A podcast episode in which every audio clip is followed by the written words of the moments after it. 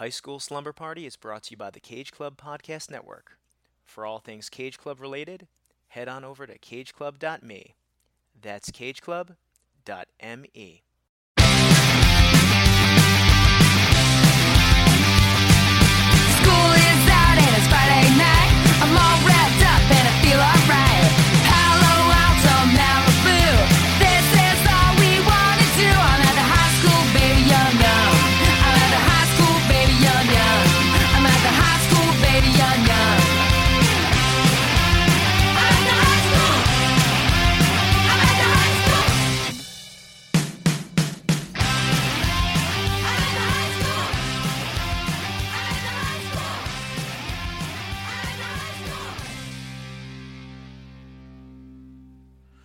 Welcome, kids at the back of the bus, neighborhood walkers, bike riders, and the kids who get rides from their parents. Oh, an extra special shout out to the surf crew today. This is a summer school edition of High School Slumber Party, the podcast where me and some friends look back at our teenage years through the lens of some iconic high school centric films. I'm Brian Rodriguez, and the party's at my house this evening. But first, summer school is still in session. So, how's everybody doing? We're in the home stretch here. End of the summer almost. It's a shame. It comes too fast, it goes too fast, especially as you get older. Did you do your homework, by the way? Last I checked, John Cusack's still blocking us on the High School Slumber Party Twitter page, so obviously you haven't done the first part. But did you watch Orange County? Good, I'm glad. This movie came out when I was in high school, and my guest is someone that I went to high school with the Foodie Films man himself, Kyle Reinfried. But before that, we need to talk awards. A couple weeks ago, we witnessed the only award show that matters. What am I talking about? The Oscars? The Emmys? The VMAs? The Independent Spirit Awards? The Source Awards? Wrong. I'm talking about the award show that gives you a surfboard when you win. The TCAs, the Teen Choice Awards. So I thought I'd give you a rundown of some categories I looked up. I'm sorry, I watched the show, so I know them by heart. No, I'm kidding. so I looked up some categories of the Teen Choice Awards that were interesting, and hmm. So, oh, Zack Attack, a show on the Cage Club Podcast Network. Those people will be very, very happy with this because The Greatest Showman, like, cleaned house, choice drama movie. Zac Efron, choice drama movie actor. Zendaya, choice drama movie actress. That's a big deal. Hmm, let's see. Chris Hemsworth, choice sci fi movie actor for Thor. I love how everything's choice because I guess it's like surfer language or like teenage language. Oh, I like this one. Choice fantasy movie actress. Carrie Fisher.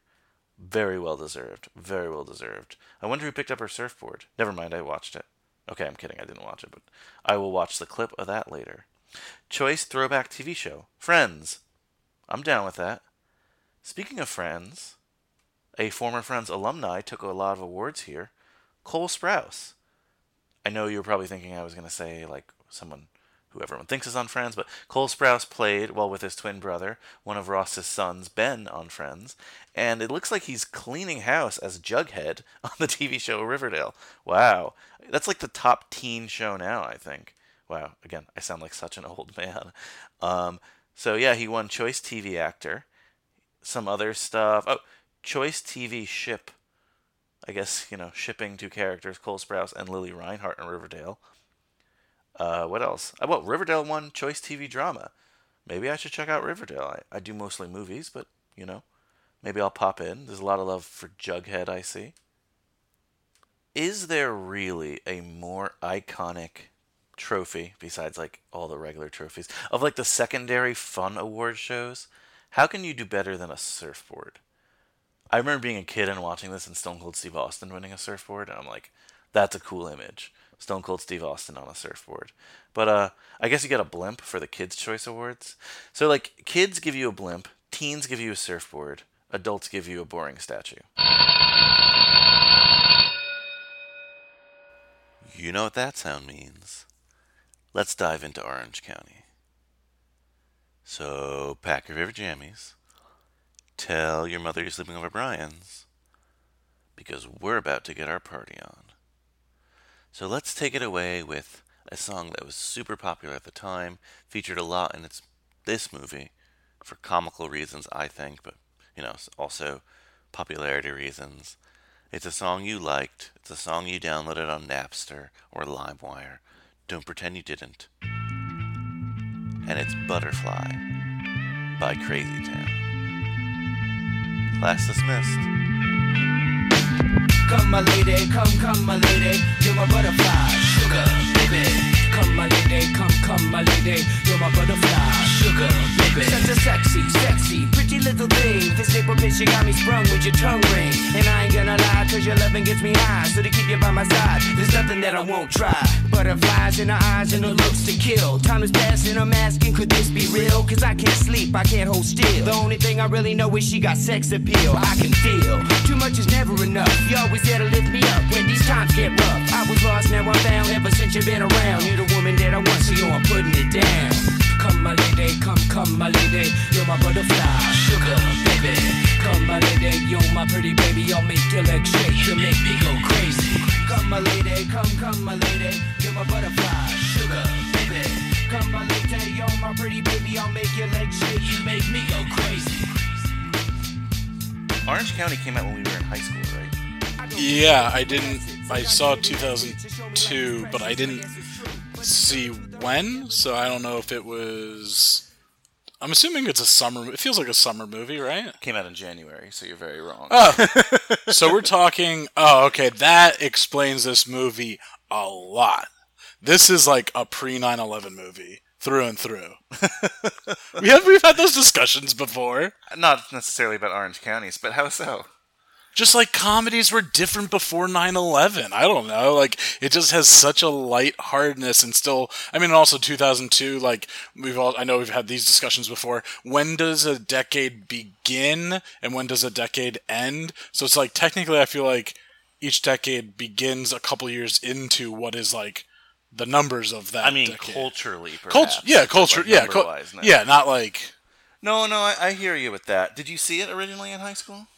I might have seen it in theaters I I think I saw it in theaters too, and I re- definitely remember seeing it in high school because well, last time we were on American Pie, we we talked about our jaded friend um, that Ah. we both went to high school with. yes Now I remember seeing this movie and really really liking it, and coming to school and him just bashing it, saying how stupid it was, how he commented how unattractive the leads were.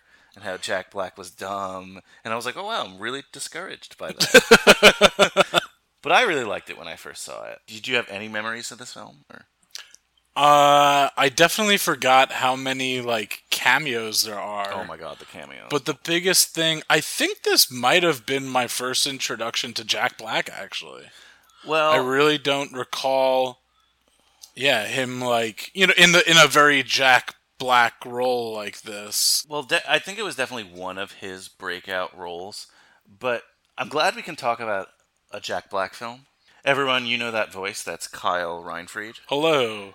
Kyle Reinfried of Foodie Films now, which Yes. you can plug at the end. But feel free to. Would this be a foodie film? Because there's orange. because there's a I wanna I you know so there's like a few things like on on foodie films that once I I, I have a little like a bunch of questions I ask a guest at the end, but once I have, there, you know, it's going to get to a point that I have reoccurring guests, and then even like I'll try to then have another guest on in the same episode. But if let's say both you and Mans you're on an episode, I want to still have like a little segment towards the end where I would ask questions. So I think one would be like fun, like maybe like a quick little whoever can name the most movies with food in the title but aren't food movies, like a like a little. So I that could be good a, yeah. competitive trivia, Yeah. movie trivia. Not your strong suit, but we won't. No, not not my. No, no. We won't on the rehash that. spot. On the spot is not my strong suit. fair On the spot, in everything. Johnny on the spot. No, but of course, Kyle and I hosted PS I Love Hoffman, also on the Cage Club Podcast Network. yes. So you can check out that if you haven't already. Or not. It's up to you. But uh, I mentioned Jack Black because I remember in the early days of P.S. I Love Hoffman's ca- Love Hoffman. I remember in the early days of Philip Seymour Hoffman's career, he was up against Jack Black for so many roles. Jack Black could have had like a totally different, Both not a to- not a totally different career. No, but I think more Jack Black very much would have had like um almost a, a, a career closer to like John C. Reilly, who does comedies and like will have your dramas out there, like your Gangs of New York and your uh, Perfect Storms and and you know bo- even even Boogie like Boogie Nights. That's a perfect example. Yeah. That was a role that Jack Black was possibly going to get before Philip Seymour Hoffman uh, definitely had it. So. yeah, it's just uh, Jack Black was brought up a lot on PS I Love Hoffman, so this is fun. Yeah, no, this is we can do the Black Cast. I, think I think we came up with a name at some point. I'll have to listen to the old Yeah. Philip Seymour Hoffman tapes. But um, Kyle, you've been on this show already many times, at least twice, but multiple episodes. Yeah. yours always turned into a two-parter. Trying to make Orange County not a two-parter, but introduce yourself for our uh, our audience. Kyle August Reinfried, the Northern Valley Old Tappan class of 05. Go Golden Knights. Go, yes, go Golden Knights. And if this is your first episode, shame on you. You haven't been doing your homework. But if it is your first episode, Kyle and I also went to school together. We graduated the same year. So we have a rapport there. And again, Orange County, a film that came out when we both were in high school. So, So January of 2002. So fresh 2002, fre- freshly squeezed 2002. sorry. Low, low hanging fruit. I'm sorry again. Another. fruit puns. This episode's going to be all about Yeah. fruit puns. So Kyle, Orange County, it's a movie. It's a high school movie for sure. yes. But it's also about, and a very important part of the high school process is the college process. It uh, it is, and I'm very thankful that we. You know, like once once that was over with, and that is no longer won't be a part of my life for many years to come, unless I have a kid and have to, you know, help them through that journey. But I learned a lot, so I'm, I'm like, I am, I, I always have advice for people.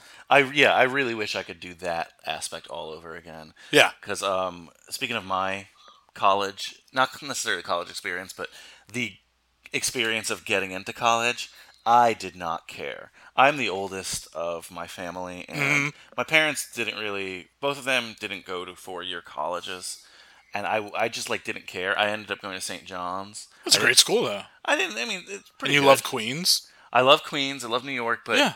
I was a huge fan and still am, sadly, of the St. John's basketball team. Yes. and it was one of these things like I always just figured I was going to go to St. John's because if like the Mets had a college, I would go there too. okay. It was like okay, whatever. Yeah, yeah, yeah. And I got in, and they didn't require an essay, and I said sure, and I went, and I really, I really wish I went through the process more. I didn't visit a single school. Wow. Um, I just like I did not care, so I was very different to Shane in that respect. was it the only school Sean? you applied to? No, I applied to a couple. I applied to just just local schools, really. Ramapo is the only school I applied to. Although I went and I looked at uh, three, Madison, four. I think you looked. At. Yeah, F, uh, and then also uh, SUNY Stony Brook. Wish I went out there. Oh yeah. Long Oh, Island Long that. Island. Now, now our times that we spent out on Long Island, I, I just think about like Our being like times our romantic out times, our, our brocations, uh, out to the North Fork, and I'm just like, imagine like being out there, twenty. You know, you just like. Your, for your se- uh, my birthday's in June, so it would have been like for like my senior year of college, like le- you know, to be you know legal to drink and like getting into wine earlier. I don't know. That would have been cool. And that school has, you know, it's had a pretty- really upped his reputation. And it had a pretty, it had a pretty decent film program from what I remember, but And now I heard it's pretty good. yeah, Stony Brook grads, let us know what you think of SUNY Stony Brook.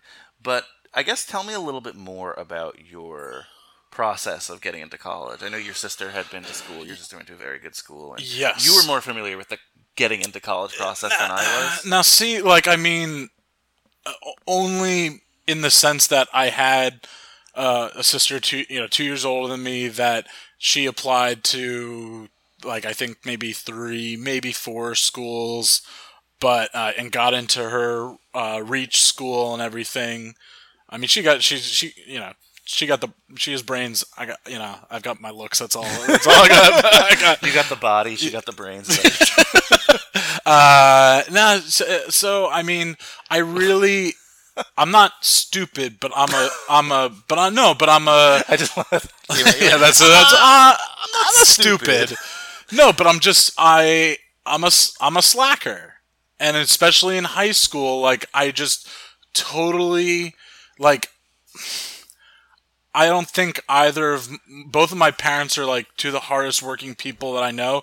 My dad didn't go to college for I mean he, he got into college but then it was just like whole family business stuff.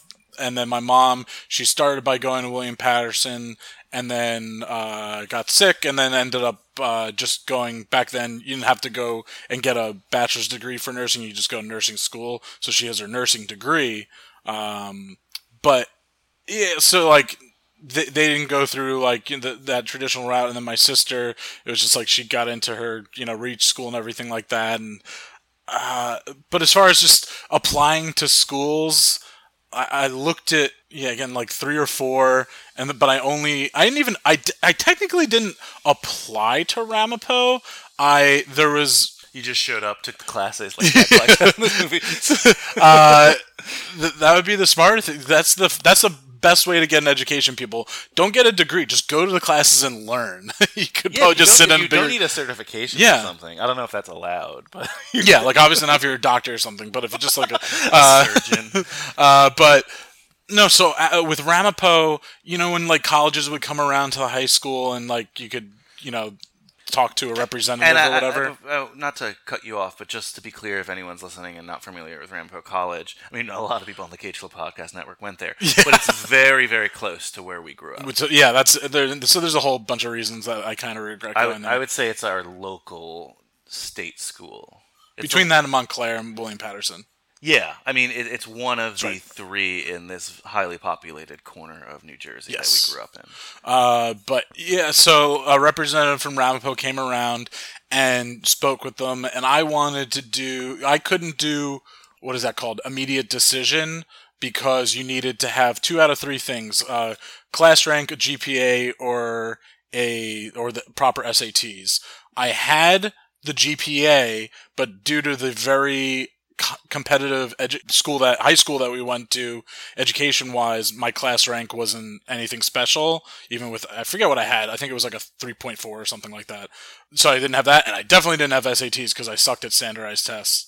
And i just so i couldn't do the immediate decision and that was the only way that you could go there and have an interview with somebody. So i just said to the guy i was like i just want to come i'm not trying to do immediate decision. I just want to come in and have like a one-on-one like interview because i know that like that's my time to shine. So I went in there, I interviewed, and at the end, the guy was just like, you know, I don't have an official piece of paper for you right now, but you got in. So I didn't, no application fee. I showed like a couple ah. of films I made in like high school film class, Films and then I wrote, huh? No, actually no, it was before. No, no, no, but it was even all it was was the. I remember how I redid the Bohemian Rhapsody music video. There was two versions of that. Oh, that's that's that's what I showed, and it was just so Man, funny. I I was gonna be like, oh, so I got you into college. so your whole life, yeah. is Uh, on me. No, I'm kidding. but yeah, so I mean that was that was me getting into college, but I just I wish you know, I, I now now I I wouldn't trade it for something else because I made well we wouldn't be on this podcast network if I didn't go to Ramapo. That that's so that's that, that's that a sucks. We'd have our own, and we'd be making millions instead of Joey and Manzi. yes exactly. I kid, reaping all the benefits of our brilliant ideas, uh, witty witty banter and so, so on and so forth. But you know, I, I have such a great group of friends, and then I did get some like early work in uh, my career in production because of uh, people I met at Ramapo.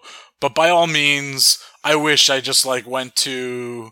Like I still I, I don't have a, uh, a a college football team that I root for. I'm not a big uh, college football person, but I, I would I guess I'll have to go with my my quarterback of my NFL team, and I wish I went to like a school like Ole Miss or something like that, or maybe I mean you, your one brother went to uh, Tulane. Tulane, yeah, you would have you would gotten into New Orleans a lot earlier. Like you said, you would have gotten to wine a lot earlier. You would have gotten to New Orleans a lot earlier. I would have died a lot younger.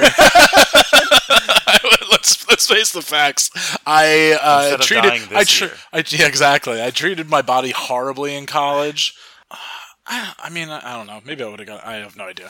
It's just No, I you, definitely- can- yeah. you know, it's like I mean, it's one of those things that uh, maybe the second time around I'll, I'll I'll get it right, but I won't uh, remember because that's not how uh, you know. Not how it works. That's not how it works.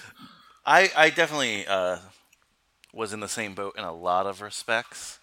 Certainly, I I could tell you I was too immature to go to college. Yes, uh, same you here, know? same I here. should have taken like a gap year. Or Yes, something. our culture has not embraced that. Like that is there's two if the if there's two big pieces of uh, pieces of advice that I'll give to my kids, or I am now an uncle. That and I'll give- American culture in general. American culture in general, but like two big pieces of advice I would say is go to a school that's in a college town that is something that so that's I said like I would love to go in Ole Miss or Tulane so I mean but whatever like a forget even a D1 school with a cool sport team or whatever or in a big city just even uh, just something in a college town, Mahwah, New Jersey, not a college town. and so like you, like I mean part of a big part of college is just you growing socially and then as far as like there's no there were no bars to walk to. And I know that that's not what you go to college for but it is it's a big part is just like being part like social networking community and that kind of stuff and you just don't get that in a non-college town.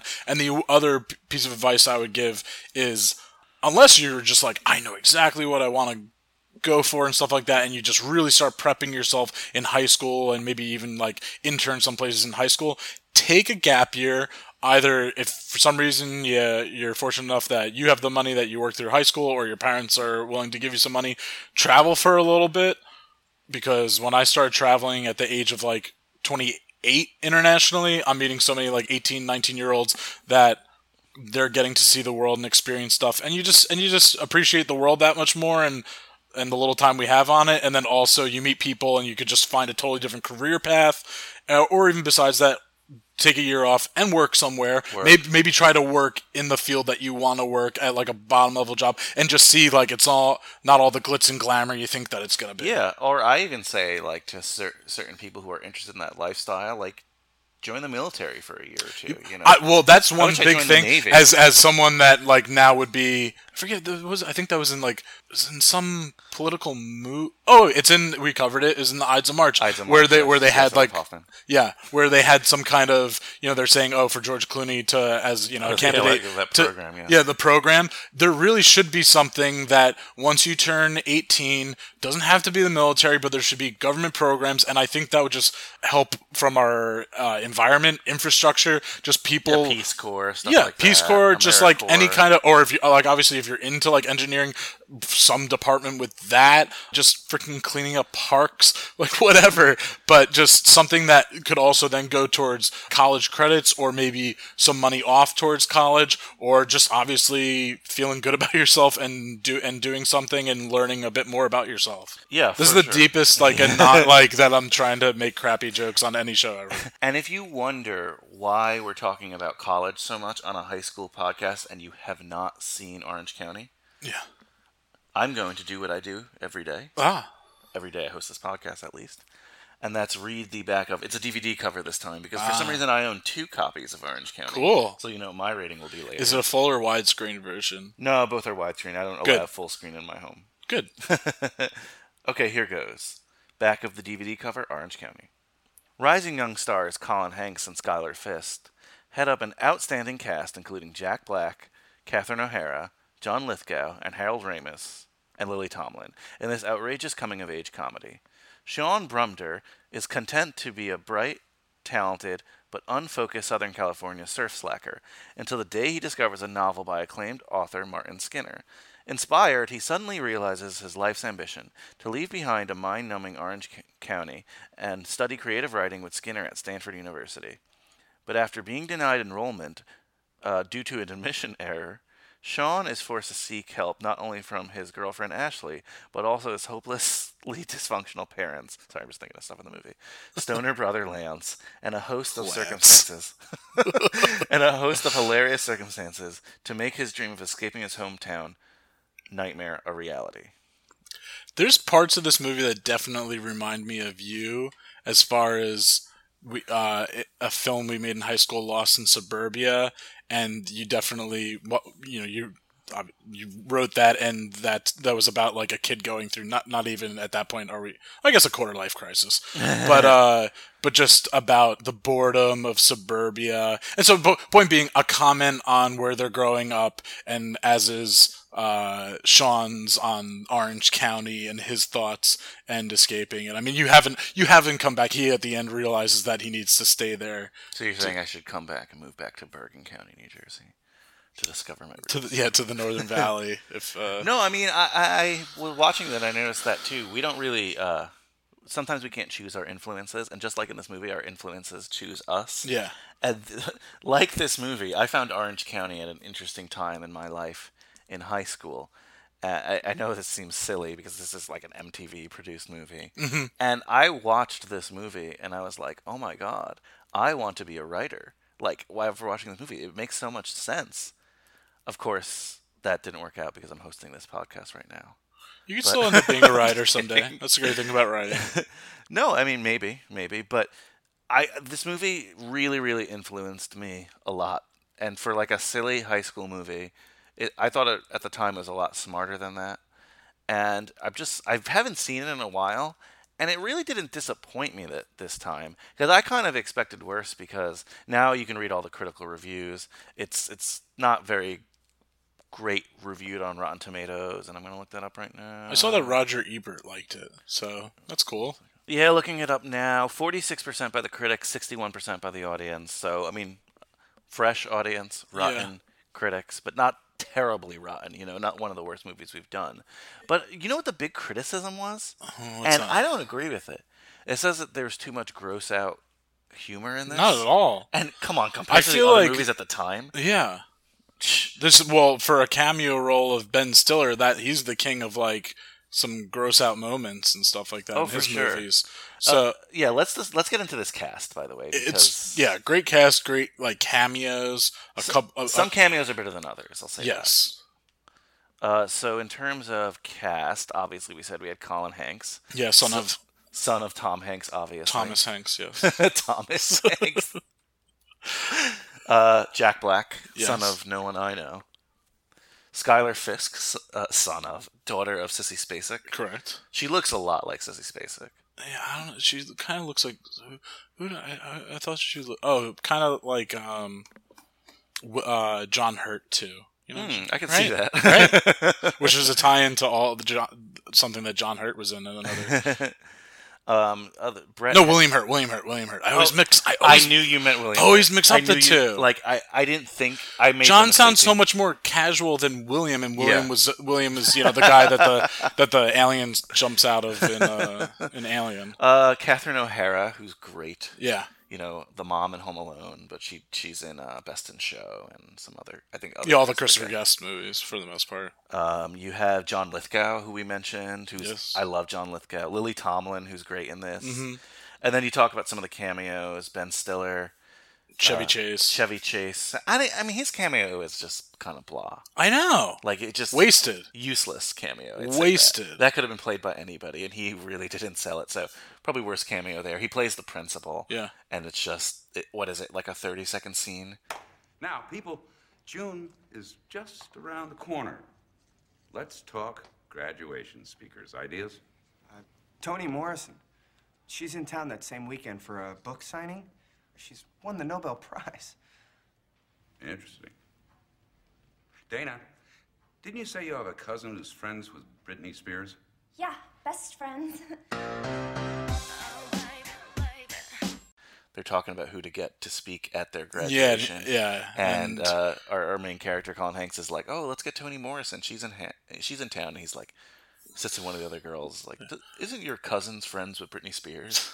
And he looks like they just play "Oh Baby Baby." Yeah. Implies that he has the for Britney Spears. But yeah, a wasted cameo. Kevin Kline. Kevin Kline. If you want to count that as a cameo, I think that's more of a meaty role than that. But yeah, ah, him and him and Kevin Kline. him, Harold Ramis, like Harold Leslie Ramis, course, Leslie yeah. Mann, like they all have like this smaller Lily Yeah, I don't really count Leslie Mann as a cameo because she No. wasn't too. Same thing with Lily point. Tomlin. Well, Lily Tomlin's been famous from No, but I don't think that's a cameo. No, no, she's in a that's not a scene- cameo. yeah. But I'm saying like Lily Tomlin was known at the time. I don't think Leslie Mann was. Yeah, Leslie Mann in a movie that her husband doesn't produce.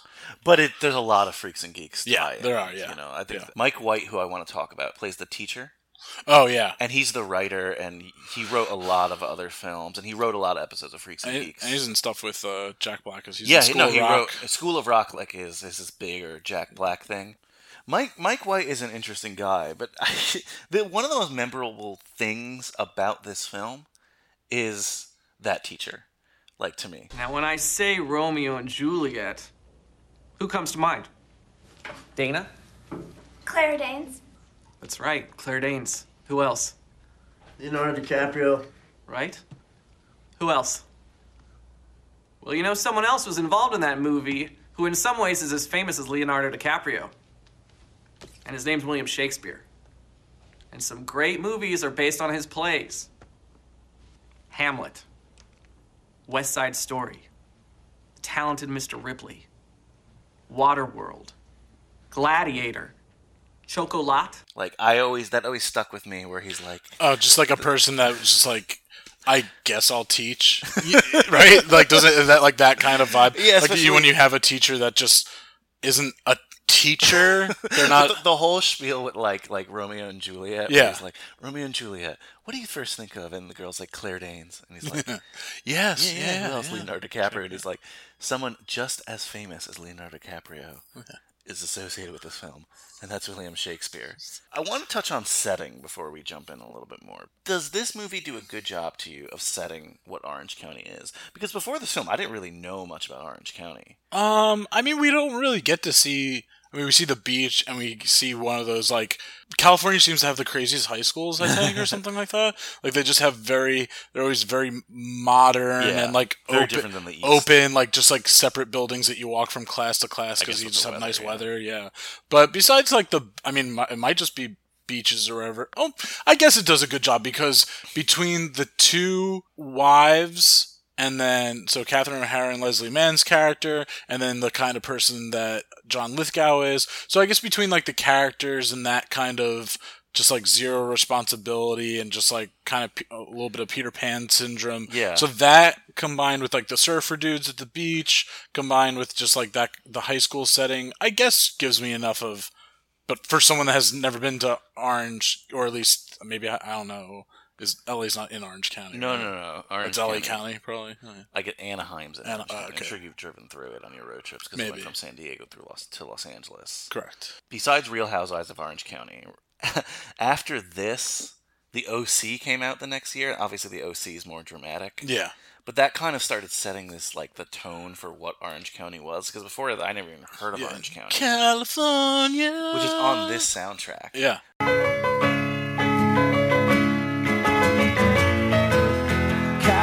California, here we come. Right back where we started from. California.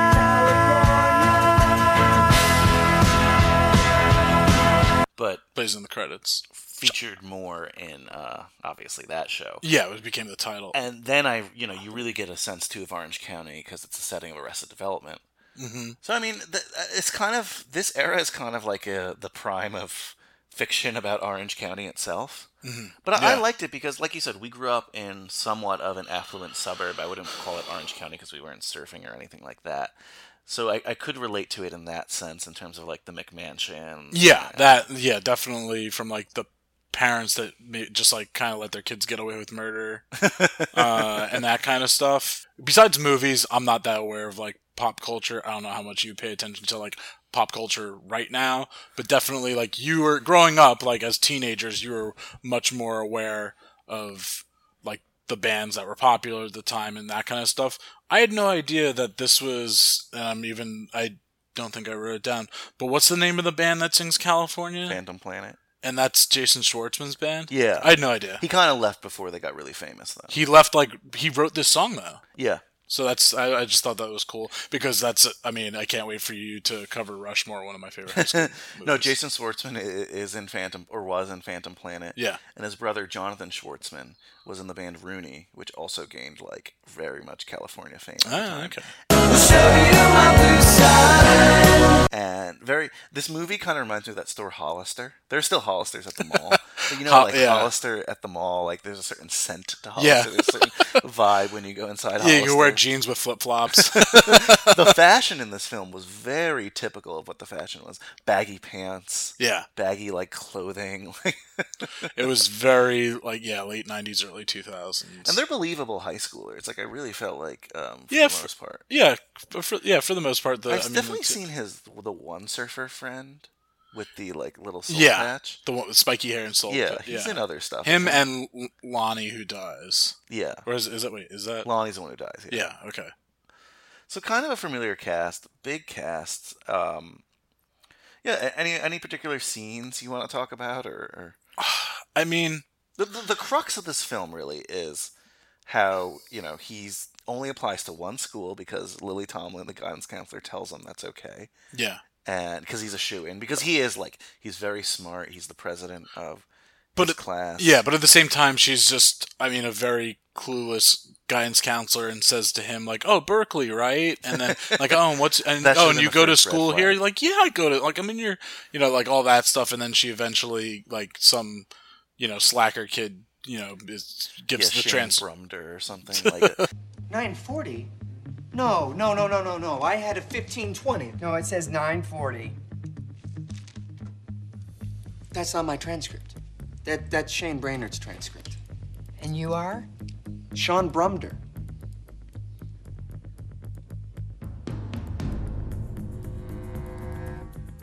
Hmm. No. No, you didn't. You couldn't have. You sent in the wrong transcript? they mix up the transcripts and he doesn't get into Stanford, which is Marcus Skinner, the the author of the book that he discovers on the beach, uh, works at Stanford and he wants to finish. He wrote a novella and he wants to finish it as a novel. Yes. And he thinks Marcus Skinner can help him because you know he idolizes the guy, and his one singular focus is getting into Stanford. It reminds me actually of a I'm not gonna say her name, but a girl we went to school with who really, really, really wanted to get in. I think it was Stanford too, and I don't think that was the only place she applied to. And she did not. She did everything in her life to get into Stanford. Oh. and she ended up not getting in, and And had a mental. and had a nervous breakdown. Yeah. yeah, and I, and she was a smart girl too. But when you're so focused on that, which neither of us were in high school, but when you're so focused on that and it doesn't come through, I definitely get his his panic because was, we should touch on the families quickly before we dive into scenes. You know, he, his parents are divorced. Yeah. John Lithgow plays his father and is married to Leslie Mann. Yeah, and ch- cheated on his, on Catherine O'Hara with yeah, Leslie Mann, and yeah. she's and Leslie Mann at the time, you know, she she's what she can't she has to be thirty or something at least At the oldest. At the oldest, yeah. She's like even when when uh, uh Colin Hanks comes in, she's like checking him out. Like she's like, "Oh, have you been working out?" Yeah. it's just like a kind of like a trophy wife situation, and she has like a they have a child together. Mhm. He's like a little bratty kid, and the mom just. Uh, and she, which she says very explicitly, she's like, I had sex with Bob four times. But the mom, Catherine O'Hara, married like an older, immobile Yeah. guy who's losing it. Just to have a nice house of money. Yeah, essentially for the money. And Jack Black plays his older brother who's drugged out like a slacker. Lance. Lance. So you just have to say Lance. That's all you have to say. on the couch. But I bring that up because I love when he gets the letter. First, first he calls home because he's like, "Hey, Yeah. uh, did, did you have to do me a come in?" favor, check the mail. And he's like, "Oh, you owe Who's me, wait? No, first he's like, "No, Shaun's not home. No, this is." Shaun. And he hangs up. He's like, "No, Lance, this is Shaun." Oh, oh okay. Well, can you wait? Like, and it's just all this confusion of the mail. Yeah, and then he goes to the front door, and he, Yeah. it's like such a hassle to him. He's like, "You owe me," and he got the letter. But I like when you know uh, Shaun comes home, and he opens the letter, and, and he, he gets rejected because of the clerical error that we discussed. Mhm. And you see Jack Black like almost giggling in the background. He's like, This is it. This is my future right here in this envelope. Hey, you're blocking the tube. Oh, sorry.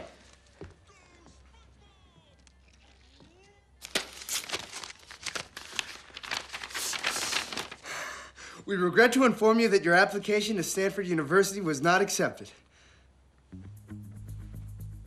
Wait, what? But-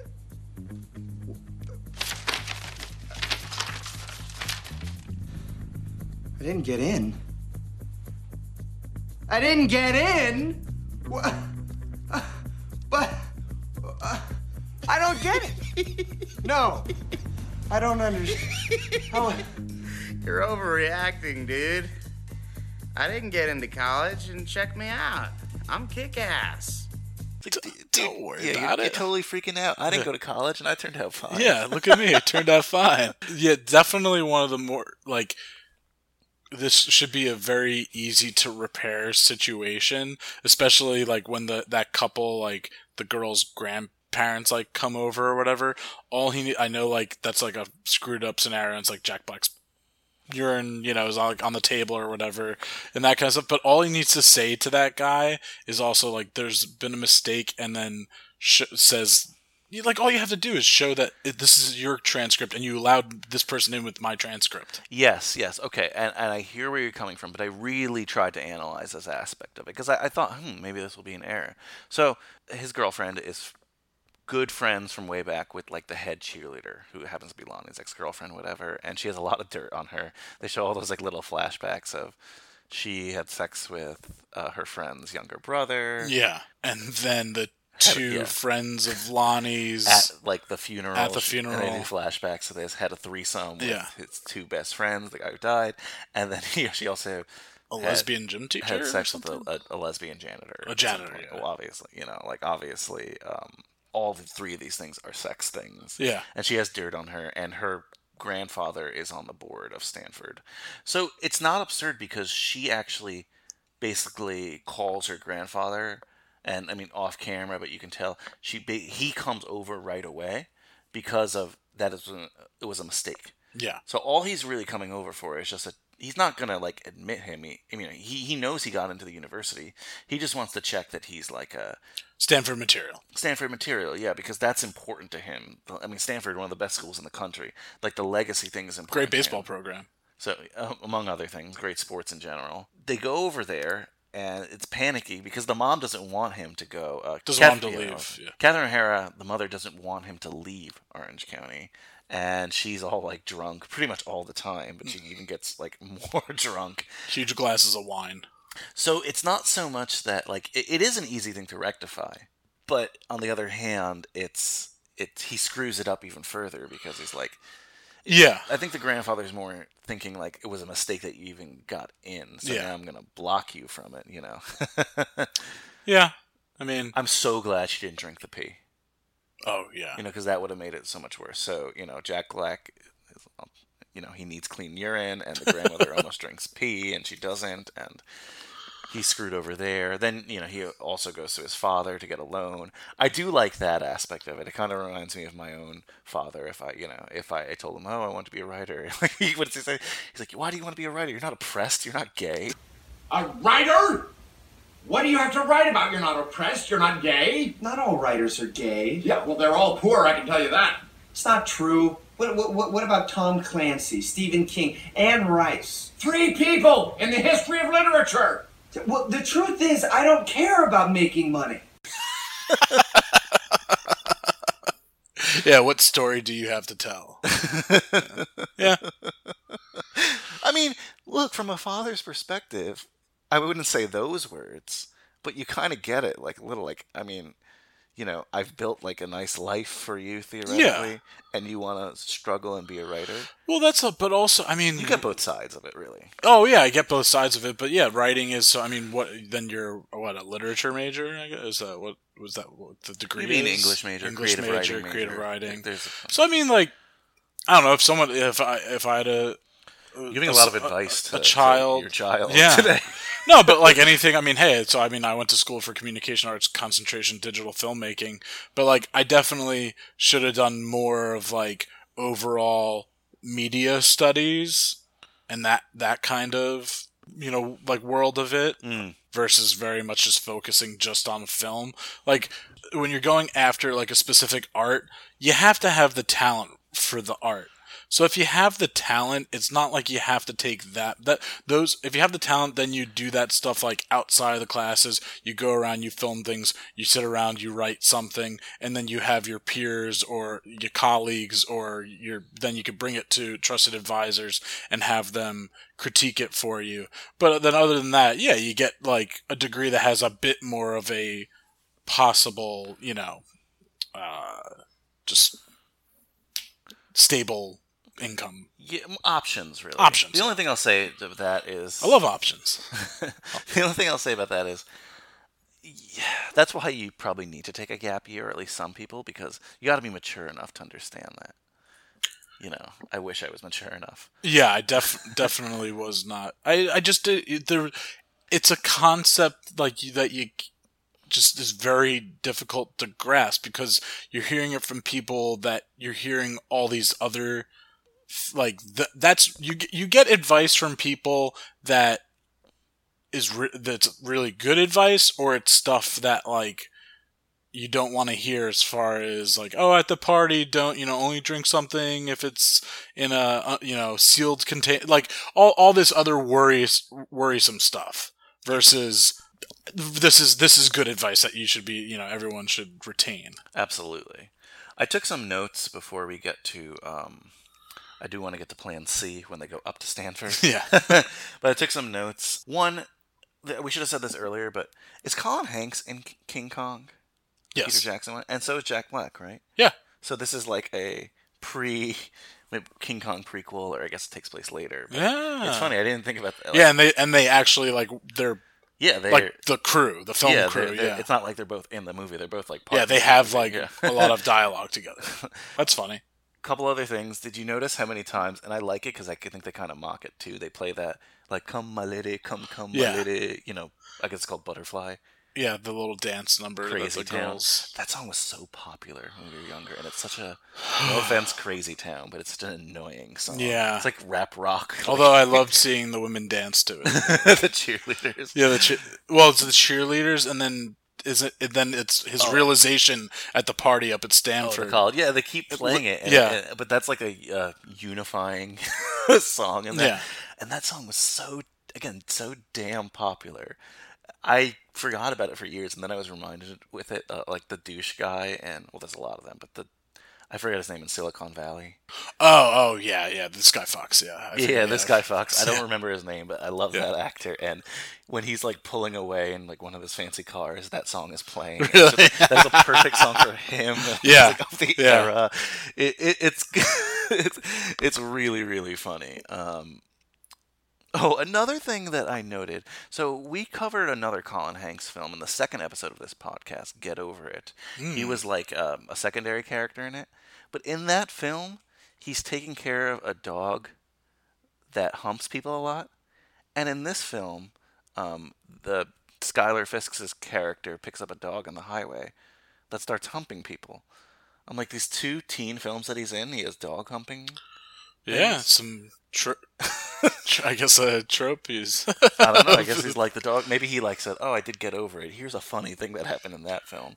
Do you think? I mean, so you know, he's of the age that you'd be in to be in these films, but like, do you think a lot of people are maybe like trying to groom, cause groom him like his father? Because I mean, early on, like Tom Hanks was in you know Bachelor Party and I know the whole thing of the children in this. I mean, both these leads are children of stars, and this movie was really promoted up on MTV because I think MTV is one of the producers as like this is Tom Hanks' kid, this is Sissy Spacek's kid, and I feel bad because like they kind of had to break that, you know, but possibly, possibly they definitely used it as Yeah. kind of um, market. I remember seeing th- something from the premiere, and, and they interviewed Tom Hanks, and he's like, I don't really want to.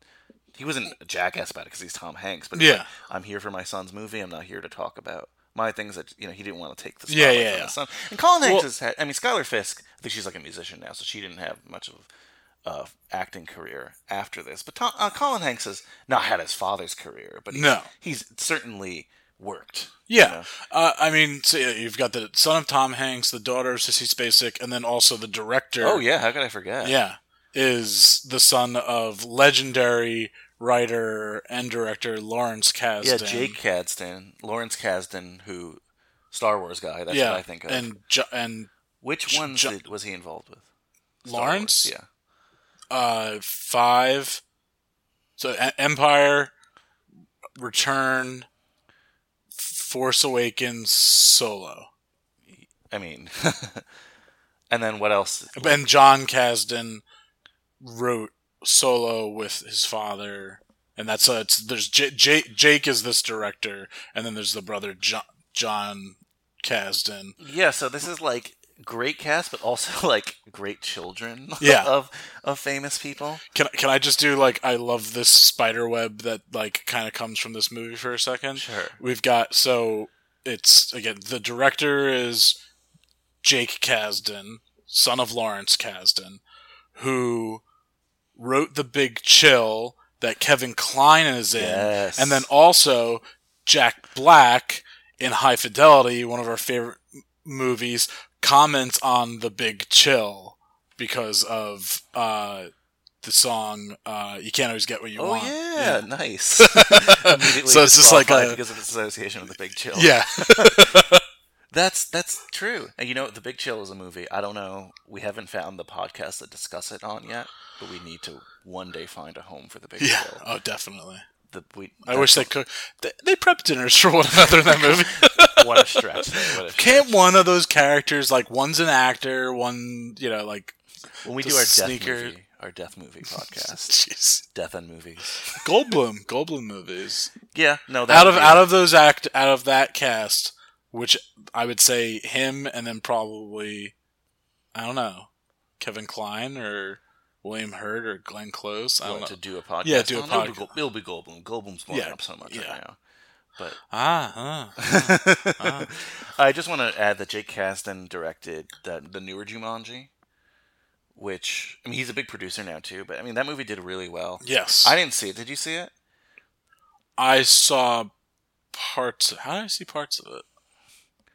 I don't know, Oh, but like I, I'm, I'm, I was happy with that movie because it's everyone was like, do not fucking do another Jumanji. Yeah. But like from everything I read and hear, like they were able to keep the- the, integrity of The it. Rock cannot do wrong. That's that's the thing. Pretty much. Yeah. If you want to like forgive something, put the rock. Put the Rock in it. Oh, but he also directed one of my favorite.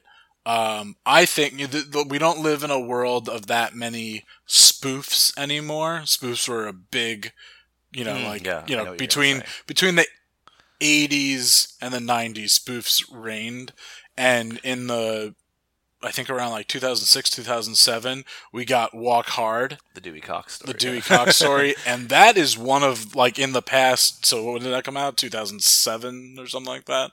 That so, I mean, so it's already 11 years old, but that's one of like my favorite comedies in the past 20 years. Wow. High praise. It, I I love it so. So I, I bring up Jumanji though because Jack Black's in that too. Oh yeah, wow. So yeah. they have like th- there's a big web here with Orange County. Yeah, and then what was the one oh and then also when they're up in just like as just you know like degree situations, uh, when they're up at Stanford, Jack Black has you know the scene with Jane Adams who is in Happiness with Philip Seymour Hoffman. Yes, connection there. Yeah, connection there. Speaking of Stanford, I definitely want to get into this aspect of Yeah. the film. So We, we have an another Academy Award winner in that scene, Nat Faxon. Yes, yes, no, I want to talk about him. So let's.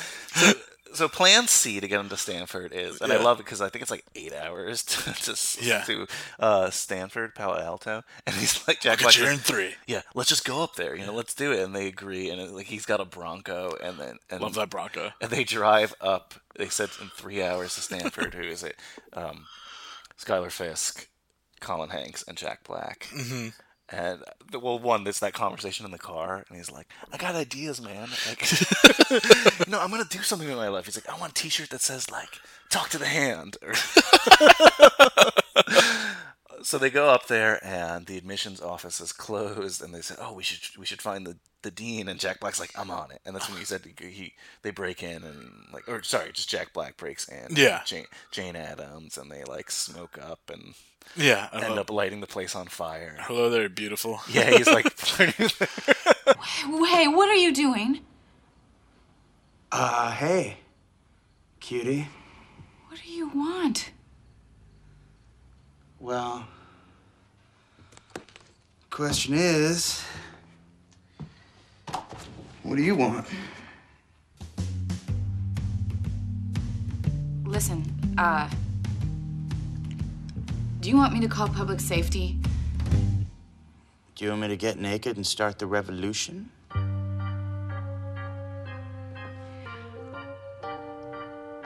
I'll take that as a maybe.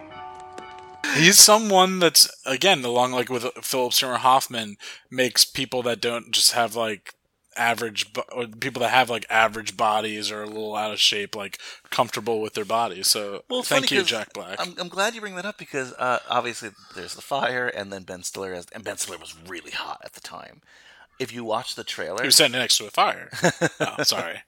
if you watch the trailer, um, Yeah, it's a different voice. Yeah, they they have a different voice in because they didn't want to like ruin. ruin that. It's not a funny cameo. role though. No, he doesn't. not. He doesn't do your typical like, oh yeah, big man with your, you know, you're fired. Think you're all cool, token. Like you know, like, it's not like Ben Stillery. No, but he, uh, Jack Black, they have a they have a funny interaction, but it's more Jack Black being funny. He's like, yeah, she, you know, Hey, Hey, what's your name? uh, Joe, John.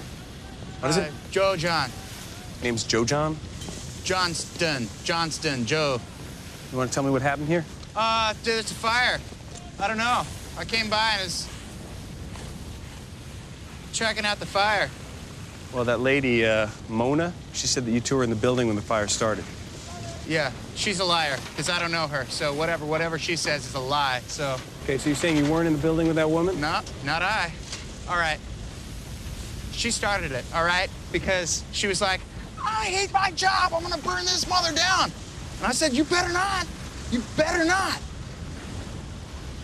She said it was an electrical fire. It was. It was a total electrical fire. It was like uh, the switches had sparks coming out in the sockets, and uh, it's like the Fourth of July, man. Why aren't you wearing your pants, Joe? I tripped, and uh, then I had to take them off to run faster out of the flames. I think I nailed some smoke. Will you excuse me one- one second? I'll be right back. You got a sprinter, five foot five, no pants, unkempt, portly. she said like it was gonna burn this mother down. I hate my job. Yeah. And it's like, It's like she it's said it was electrical fire. electrical- Yeah, Yeah, electrical fire, yeah. And he like runs away. got a runner. and, and he, and, but he calls him portly, and that was funny. But then I'm like, that's like one of the skinniest I've seen Jack Black. You know, he wasn't that big there. No.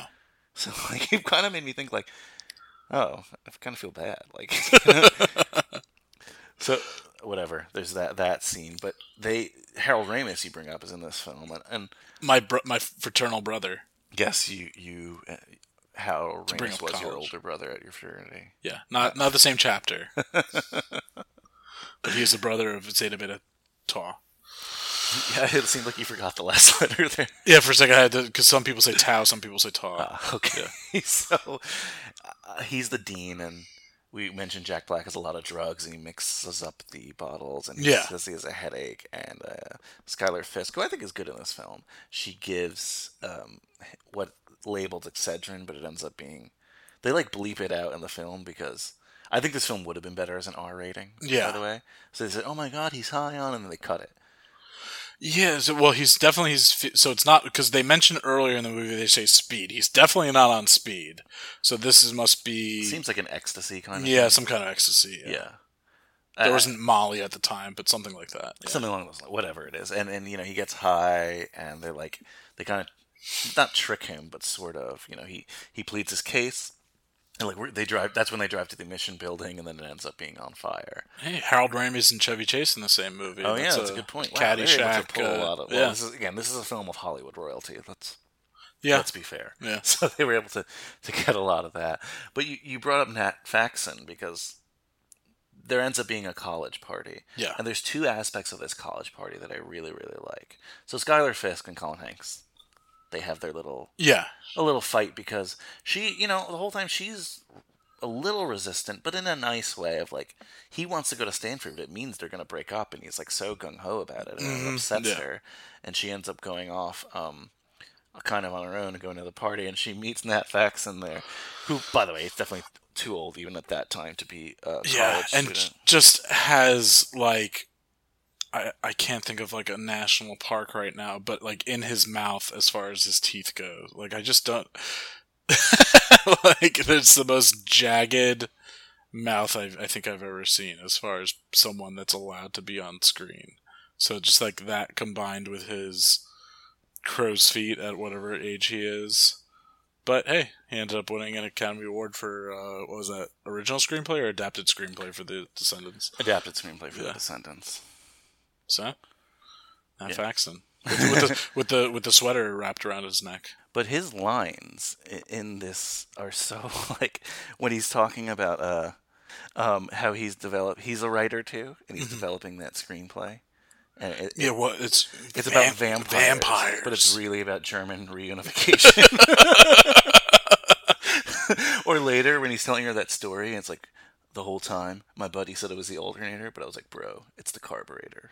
Turns out he was right. Like again, like like he's got a great voice for it. Oh yeah, And then the other thing at this party is that like when um, Colin Hanks is off on his own, and he's he meets a girl who's reading Faulkner, and he's like, "This is the place I want to be." yeah. And she invites him to the party. She was on Undeclared, which is something that Oh, J- okay. Jake worked on. I love her. She's got those like big doe eyes, and she and she has a scene with uh, Lizzy Caplan cameo in this movie. Oh yeah, Who will be in a future movie of yours, Mean Girls? Yeah, yeah. I didn't even you know that didn't even click with me. Yeah.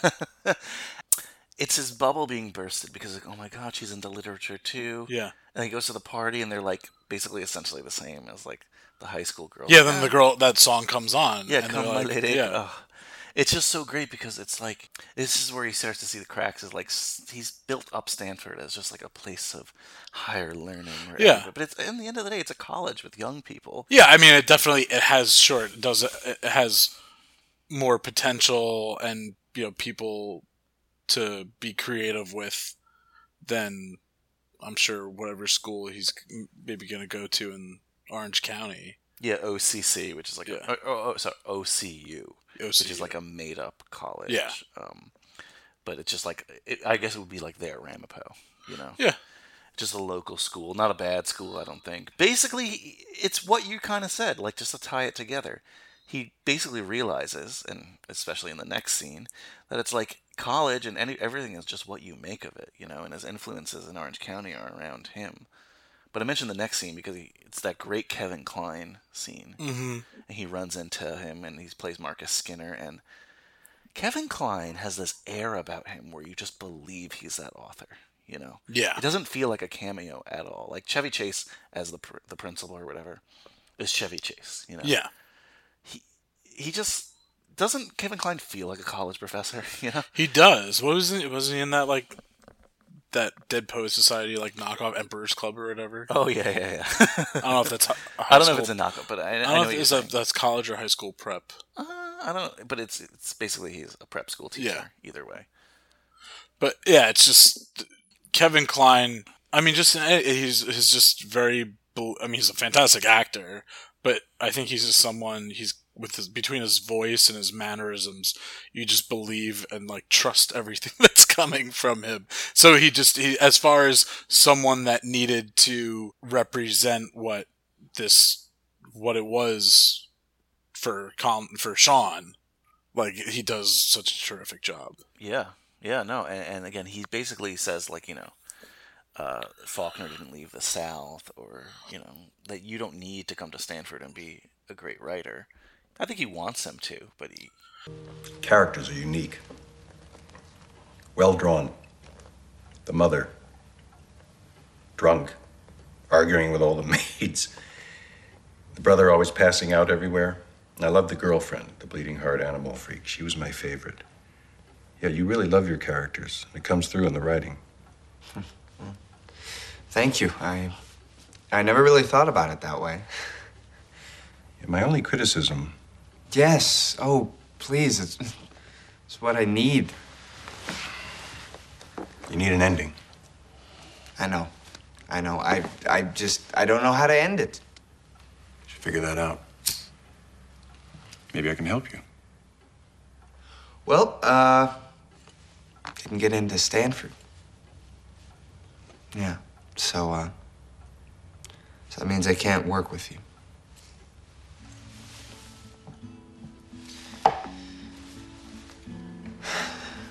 I want to be a good writer, Mr. Skinner, but I'm just afraid that if I don't get out of Orange County, it's never gonna happen.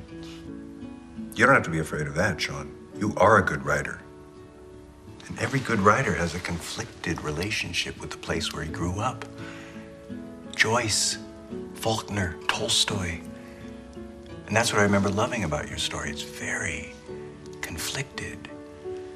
Because at the beginning, you think these people are doomed. I mean, this family is heading for disaster. And then, as you read on, you see that there exist beneath the surface these very real connections, these deep relationships. What I took from your story is this that even in a world where people can be superficial and stupid and selfish, there's still hope. Was that the message you were trying for? Yeah, I don't know if it's the best piece of advice. I mean, you should go. I think if you can get a better education, go to the place so you can get a better education. Yeah, but what I think is redeeming about that is so he sent him his his book and he liked it. Um, and he says like you're already a great writer. You don't need to come here to become a great writer. That yeah.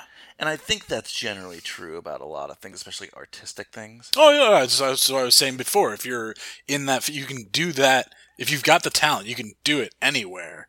But just get like then get the education or get whatever more knowledge in the best way that you can. Sometimes Just, college is just best for the connections, right? Yeah. But he he's already made one here. Yeah. So his trip to Stanford ends up being fruitful. Yeah. I guess last thing about the Stanford stuff, and really, like you know, we we tie the movie here, but is the whole. Um, I guess they have sex in the car on the way back, and Jack Black is. Like, he's like passed out, and uh, so you Yeah, know, Lance! Lance! Obviously, they end up getting back together, and he's like, yeah, he screams his name, but yeah. I think he's actually awake. yeah. So that yeah, that yeah, they just there's a little. It's in the trailer too. He just like gives a little Yeah, a little- smirk. which kind of gross. Yeah. it's his brother. Yeah. but that it fits for that guy. It just also, but the that scene just seemed like a little out of place because it's not like a movie. It just seemed like a scene that was in a movie where they had conversation like we haven't had sex yet, and like that's the way they. No, but I mean, honestly, I don't mind that. This is where I don't understand the critical consensus because I think it's so much smarter than a lot of. We'll call it, like you said, it's closer to a '90s movie than a 2000s movie. Yeah. it's so much smarter than that. Like that, it's not about finding love, for example. Yeah. it's just that he's already in a relationship, so there's not like a sexy romantic lead that he has to get get into. You know, it's like it's his girlfriend, and it's about maintaining that relationship. And it's not um, it's not a sex comedy, but it's No. just like he says I love. They say he says I love you to her when he's apologizing, and it's just like a romantic, cute little moment they have. And this is a film that breaks a lot of the tropes, and I think that's why I like it, especially the tropes of what I've been seeing.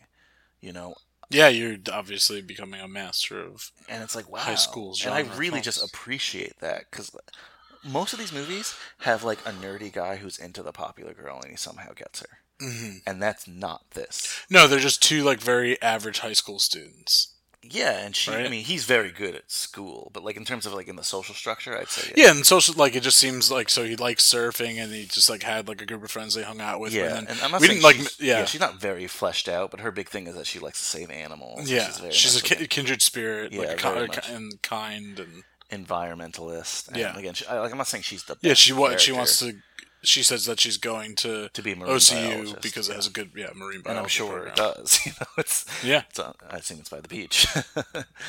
um, so I have to say though, this is one of the most happy endings I've seen in a film. Everything gets tied up. Yeah, no, and, and and I like it. It does have that like so. I mean, it ends with so after his friend Lonnie dies, he stops surfing. So he finds the book, and then that like, and then he just decides to stop surfing. And this is that he decides to stay in the OC with his friends and his family, and doesn't have to go to Stanford to become a great writer. And then he, he's just he puts the book in the sand for someone else to find, and then he's like, "All right, I'm gonna go surf." So uh, no, I, I that to me is just like a nice, like, s- Yeah. smart in the sense of just poetic And it makes sense, Yeah, yeah. it makes sense. It's just a nice, well-rounded story. Yeah, because he, he realizes he can still write at home. Yeah. He likes the people that are around him, and he appreciates them. And he he doesn't have to be a snob about. He doesn't. He, he suddenly doesn't hate his surfer friends. Yeah. He appreciates them for who, who they are. So we should we should mention that you know he ends up getting into Stanford because the dad actually donates money to to Yeah, for the new admissions bill, Wh- which his yeah. son Jack Which- Black yeah, bur- burnt down. we should also mention the cute little. I don't want to call it cute, but the whole thing where the mom and dad get back together. Yeah, oh yeah, that's like the la- the last thing I wrote of my notes. But you banged mom? Yeah. so John Lithgow comes over because he feels bad that he had a little like fight with his son, and obviously he's not there. And then he starts talking with uh, Catherine, Catherine, yeah. O'Hara, and they realize, you know, like he basically is like, "I fucked up. Let's get." Back yeah, he's together." like I leave work and I find myself here, like Yeah. driving past here. I love when Leslie Mann stops by and like he's like, "I want a divorce." He's, he's like, "Oh, okay." Yeah, and she's he's like, you can have the house, and well, what about and whatever the kid's name Yeah. is, and she's like, I was thinking joint custody. Oh, perfect. Like, you want to take him now? Like, she just has zero desire for Yeah, like earlier- parenthood and Earlier in the film, she's like, she says to Colin Hanks, like, "Bud's getting fat. Could you like mention it to him?"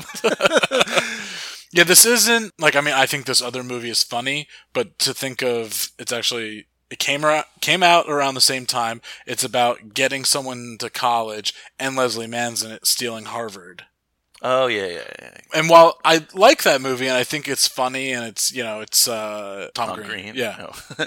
and you know it's Tom Green and Jason Lee, uh, Dennis Farina's got a good role in it, and like I said, Leslie Mann, but that's a much more that's all about that'd be like if the movie was Jack Black, Colin Hanks, and S- Schuyler F- Fisk trying just just that part of trying to get into the admissions building. Yeah, if you Like that expanded whole- that into an yeah. entire screenplay. So that's more of like because that's that's like the funny, straight up like trying to go for like laughs moment of the movie. I think. I mean anything that's involving Jack Black, and I mean, but he's still. This is a very. This is like a subdued Jack Black, but I love just even when he goes into his room when you know when uh, Shaun goes into Lance's room and Lance is just like a little tumble over his bed just like extra or when Shaun like the grandparents like leave the house and you know it says like you'll never be part of Stanford and he just like walks into the pool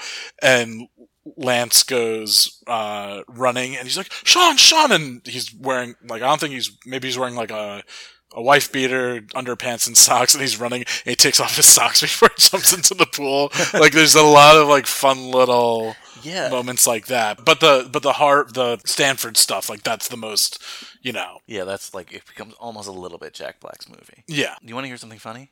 Mike White, at the time, was Jack Black's neighbor, and he wrote this character specifically for Jack Black, and there's almost zero impro- improvisation. It's all, which I thought like this would be like Jack Black just going Yeah. like, riffing and like trying to steal this, not not in a dick way, but like stealing the spotlight. Because every time he's on camera, you notice him right away. But apparently, like he just knew uh, Mike White knew Jack Yeah. Black so well. He that just knew- yeah. there was no one else that like could not could play this, but like that he envisioned for that role. So it was Yeah, just yeah. like things Jack Black would say, things things Jack Black would do. But did you know he's wearing a wig the entire time? I read I read about that. Yeah, that's How pretty. funny is that? oh man. So anything else you want to touch on Orange County? Any other scenes, things you wrote down? No, I mean I just love anything. Obviously, Jack Black in the movie. What did I write down? Uh, do you want me to get naked and start the revolution? That's a great line. Uh, yeah, I just wrote down Nat Faxon, Oscar winner, Jane Adams, PSH Happiness, Ben Stiller cameo. Uh, yeah, you banked mom. Yeah, yeah. So he's like, "Oh, your mother and I are getting back together." he's like, "Wait, you banged, Banged mom?" Uh, I was wouldn't put it that way, but yes, pretty much. Like, yeah, John Lith- John Lithgow is he's. Uh, I want more John Lithgow in my life. yeah, he's great. I mean, he's, He's great, great. at everything he does. also, yeah, and the tie-in. Then he did because you know Lawrence Kasdan again writing like Empire.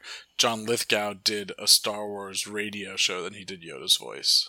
Oh, so it's really? like a little It's a bunch of little like yeah, a lot of t- spider web things. A lot of tie-ins movie. in this film. This is Yeah. definitely like again. Also, I, I mean, didn't know about yeah. Orange County at the time, and I don't think a lot of people were exposed to Orange County. But it's very much a Los Angeles thing. Like you probably like it's probably more funny at the time to people.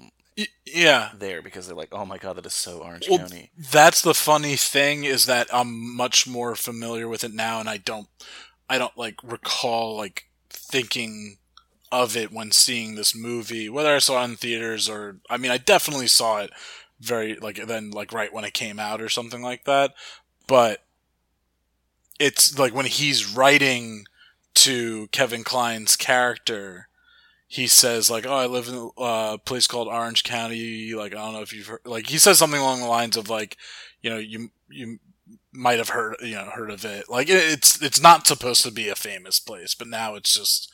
I mean, I think one of the bigger when people think like Southern California, they think like Beverly Hills, Orange County, Malibu, like you know, just like a checklist of Yeah, locations. for sure. I mean, especially like on this podcast, I would say twenty-five or more percent of the films take place in the Valley. Yeah. Again, I've never been to the Valley, but Neither I have feel I. like I have from, from watching all these films. A Couple things. Um, so this movie, again, I said because like, MTV is one of the co-producers, was heavily promoted on MTV in an era when MTV was huge. Yes. Uh, they did a lot of these vignettes for TV, and I saw a lot of them. They're on like the um, the DVD extras, and and some of them are funny because it's just like uh, a couple of them are like Colin Hanks doing a video of like getting into Stanford, and Jack Black will just like walk in the background or, or like say something. Some of them are of the teacher Mike White. Isn't it funny, Jack Black, Mike White? Oh, that partnership makes you think. No, um, those are really good, and the big tag phrase, and it's even uh, an altered one, is on the cover of this DVD that I'm staring at. But it's it was like Orange County, not just a place, but a state of mind.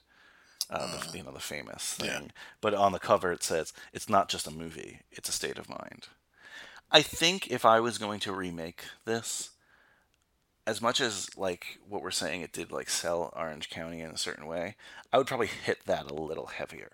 You know, I yeah, I would show like a strip mall, like right, Or Or whatever, that- whatever you know, whatever the yeah, whatever. I would hit on that a more, more recreational stuff in the area. that kind of stuff, and just like the surfer guys. I want to see that like that's more the culture, and it's not just these are his wacky friends. Yeah. I think they could like maybe they just didn't have the time or whatever, but I think they could just do a little bit of a, more of a deep dive on it. I think they did a better job of showing like ar- like a place like Orange County, like a movie like Surf Ninjas, One of your favorites. Moto Surf, Moto Surf. Okay, uh, you could. and do- does Orange County have oranges? Because I'm looking at the cover right now. Well, Do yeah. I mean, originally, um, that's uh, originally it's mostly orange groves that they, Okay. and yeah, no, it's very popular for its oranges. Yeah. Disneyland is in Orange County. They built that on former orange groves. Oh. So yeah, it's not just a name. Okay. I mean, because there's an Orange County New in York. New York, and Yeah. that's not because of orange choppers. Yes, Orange County Choppers.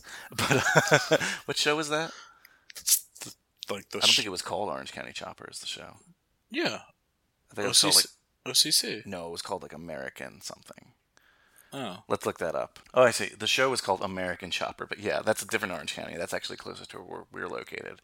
Little Hudson, the Hudson Valley. history segment here. History segment. Orange is the official color of one of the official colors of the royal family of the Netherlands because of the Duke of Orange, and that one is named after more the Duke of Orange. But the fruit is also named after the same thing. Huh. The color came before the fruit. Um, Does Syracuse being like the Orangemen have the anything? Orangeman, that's to do with that. It has to do with the fruit. Yeah. and the, the Duke of Orange, um, when people discovered the fruit or saw the fruit, they said, hey, this looks a lot like the color used by, you know, this dude, essentially. Ah. There was no word for orange before, and some languages don't even have words for orange. Hmm. It's just like a variation. It's like yellow red is the most common word around the world for orange, but like we can't even like it doesn't even feel like that, you know. Amarillo rojo. a little history lesson for So you. it's an orange, like that's one of the more substantial fruits. I feel like you know. What do you mean substantial? Like, oh, like in the main fruits. Yeah, apples, say- oranges, bananas. Yeah, like apples, those are apples, pretty orange, s- banana. I pretty would say sta- that's the big staples, three. right? Yeah, the big three. You know, then fruit. We should do that fruit movie podcast. Yeah. that's like your spin-off. Grapes from- of Wrath. From That's, uh, oh, what Bananas. What a Woody Allen. stretch. So let's rate this film. What do you want to rate it on? Oranges? Yeah. that's easy. Sure. Out of five. Yes, five oranges being the best, zero oranges being the worst, or rotten oranges. I don't know. Um, How many oranges would you give this film, I'm gonna give it. and why? I'm gonna give it three oranges. It's it's a because it's a good movie, but it's not that great of a comedy. I want like I don't know. I do like my Jack. I like Jack Black in it. I want it to be a bit more slapsticky kind of thing. I don't know. I think I don't know if Colin Hanks is like he, he suffices, but he's just a pretty bland straight man. It was a good movie. It's entertaining, but it's not. But it's not as far as like it's definitely supposed to be a comedy, and I just don't think it's like that great of a comedy. No, it's I- a good movie. Though. I hear you there. I mean, I could relate to it a lot. So I'm going to give it a little bit more, 3.5. Okay. It's an enjoyable film to me. Yeah. It's not it's not a straight comedy and definitely marketed as such. I think it's this is has the nuggets to be a great movie. I yeah, that's the whole th- like I almost wish that they just yeah like went a bit more. That's I mean like when I say serious, I don't mean serious, but just treated it with a bit more. I don't know. No, I, I definitely know what you mean. Garner. Like it should have been more of like a dramedy. Yeah. And I think people were expecting different things, especially like I guess those weren't big at the time, though. Yeah, right? no, and that's, That's what you like. Your whole pre 9/11 thing is Yeah. not wrong because I think even look, it's not as gross out as some of the critics were saying, which is just silly to me that they even said that.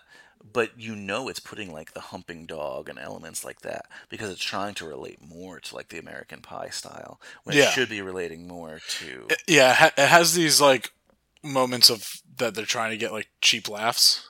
Yeah, or And just like generic comedy tropes. and it doesn't need to do that. No, it doesn't need that. Yeah, This and and again, I know.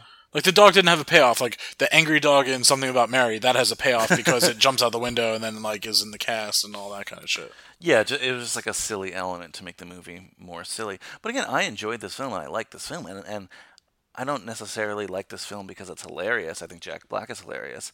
I like this film because it, it just you know it reminds me of of myself a little bit, and it reminds me of just just when you're in that state, you just you kind of just want to escape, and then you, it's it's like a grass is always greener kind of movie too. You know, Mhm. he he realizes it before he has to like go through it or anything like that. Yeah, they make it pretty uh, like uh, like obvious between then him seeing the girls listening to the same song and like his aha moment is right there for everyone to get.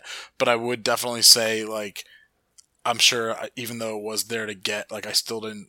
That's not what I took away from the movie when I saw it when I was younger. I wish I had because I think this movie is insightful. Absolutely, absolutely. No, um, exactly. Like i- it's it has like really really insightful moments, and maybe maybe the tone is a little off, but I mean I'm not giving it a bad review. I still think three three point five, and it's a lot better, a lot better written, and it's a lot better film. Who Than who wrote it? Mike White. It was okay, Mike White. I 100%. wonder, yeah. So I wonder if he had like I don't know. I just this was a think- personal story. Maybe. I just think that um, maybe made now it would be different. Like if I don't think it would be remade, but if someone remade this film, I think it would be a lot better of a film. Just the way that we make the language that we make films now Mm. is different than the language that they made films then. Sure. And it's something again. It's a lot smarter than a lot of the films that I've watched and seen for this podcast. So if that's all on Orange County, Kyle, why don't you take this time to promote foodie films or or whatever else you want to promote? You want to promote your lifestyle brand? I don't care. Just I wish I had a lifestyle brand. Uh, I don't know if anyone would want to use my lifestyle brand if I had one, but no. So foodie films. Uh, we started releasing on August eighth, so we're definitely you know like a few episodes in. So yeah, it's been a lot of fun so far. Uh, we've already recorded an episode together, and that'll come out, I believe, like early September. Uh, you're on for Coming to America. Nice. I mean, That's I'm just excited for it to come out because I, I had fun recording that. yeah, uh, and that's that's what I'm really. I mean, it's fun doing a podcast that I mean we're just have some fun food conversations. Then we talk a specific food centric movie or just like food i mean like it's not coming to america as a food centric movie but my whole thing with that was that uh you know eddie murphy's character works in a fast food establishment in the movie so that that was our in.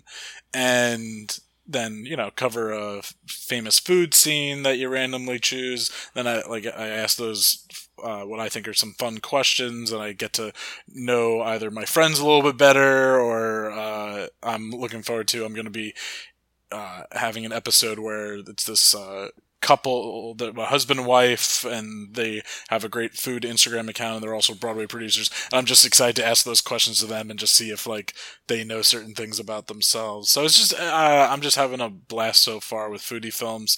So check that out, obviously on the Cage Club Network and all the places that you can find High School Slumber Party and uh, you know hit us up on Instagram and Twitter. You can find all that on the website as well. Um, yeah, I'm sure. And, oh, and I've I've definitely I've determined that a Jack Black movie, Nacho Libre, I'm considering it's a foodie film. He cooks food for the for the you know it's all the, the salad and the and the chips. so I definitely want to have you and uh, corn out of my face. Yeah, the corn. Yeah, exactly. Great food scene with the corn in the face. So uh, that Ramsey's a real douche. but yeah, I want to have you and uh, Michael Manzi on for that episode because I feel Uh, that's- reunion of that's a, that's, that, that is a movie. Yes, that is a movie that uh, I th- all three of us tremendously enjoy. I didn't ask this because you've answered this already, but perhaps it's different this time. What sleeping bag did you bring over to the slumber party?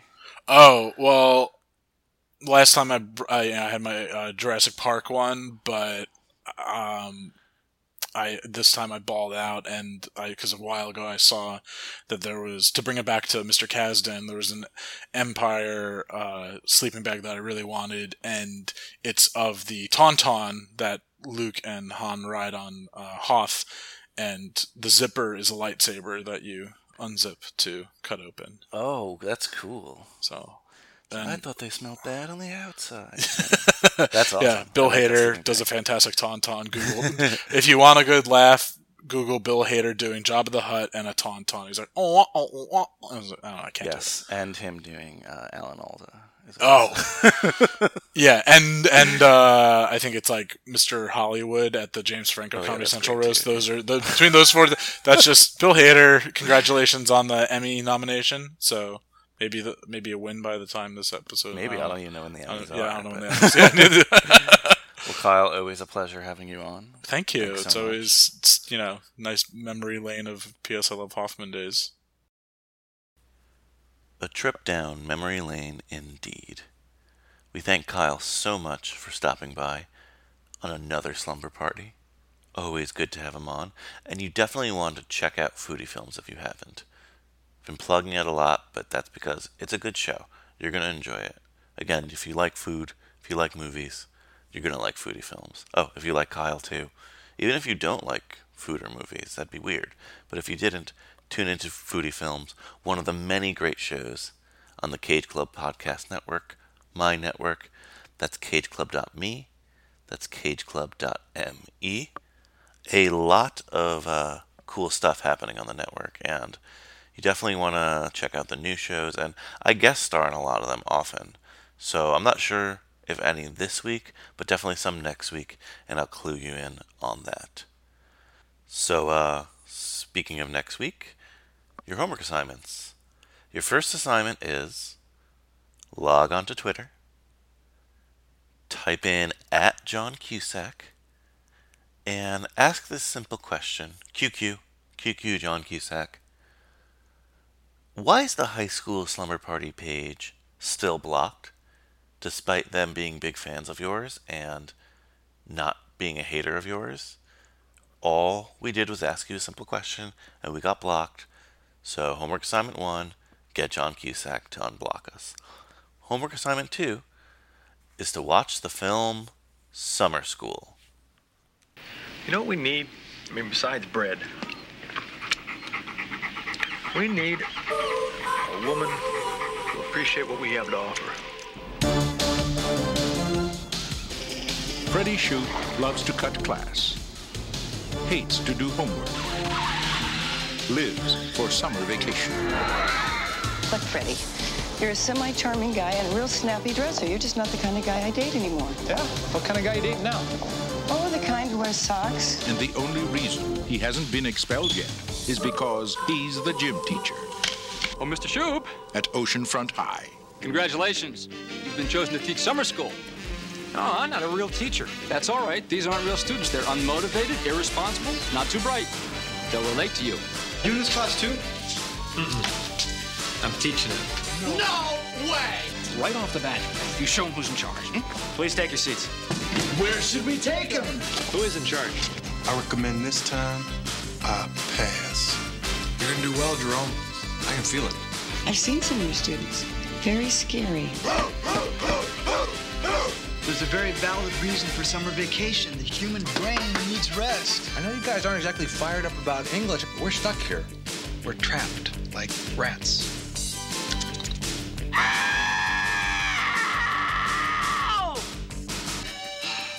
Tension breaker had to be done. Mark Harmon, You need an intelligent, sensitive man who can skate. Kirstie Alley, Do you know such a guy? Oh, they're hard to find. and the Oceanfront High Summer School class of 87. They're as smart as you and me. You and I. All of us. Paramount Pictures presents a new film by Carl Reiner, Summer School. I love this film. It had passion and a plucky spirit. Dave, I agree with you. Thumbs up from me. Same here. To sum it up, I'm Chainsaw. I'm Dave. We'll see you at the movies.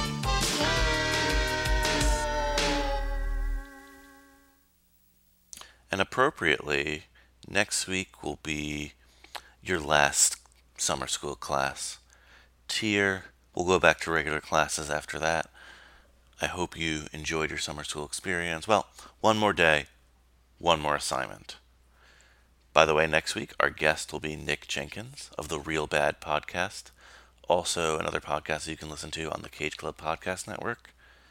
So, um, you can check out again Real Bad, this podcast, Foodie Films, on iTunes, Stitcher, Google Play. Make sure you leave a review. That really helps us. That helps show High School Slumber Party some love. If you enjoy the show, comment.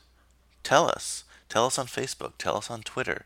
Tell us on Instagram in a photo way, if possible. Let us know. Let us know what you think of Orange County, and let us know again what your overall take on the high school slumber party experience is. Um, what can we improve on? What do you want to see from your teacher and slumber party leader? Me. I leave you this week with another song featured in this film, but also probably n- more known from the OC.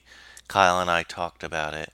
That's Phantom Planets, California. Later, dudes.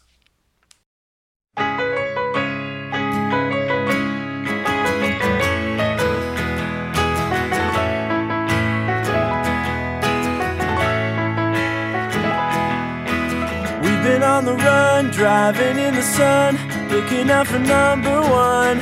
California, here we come, right back where we started from. Well, hustlers, grab your guns, your shadow weighs a ton, driving down the 101. California, here we come, right back where we started from. California.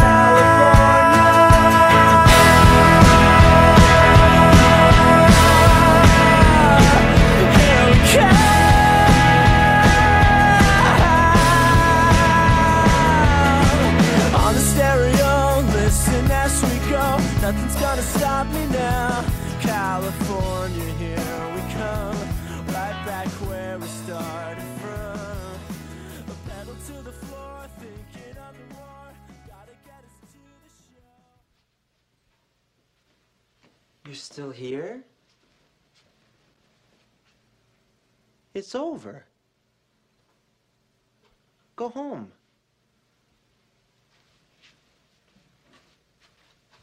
Go.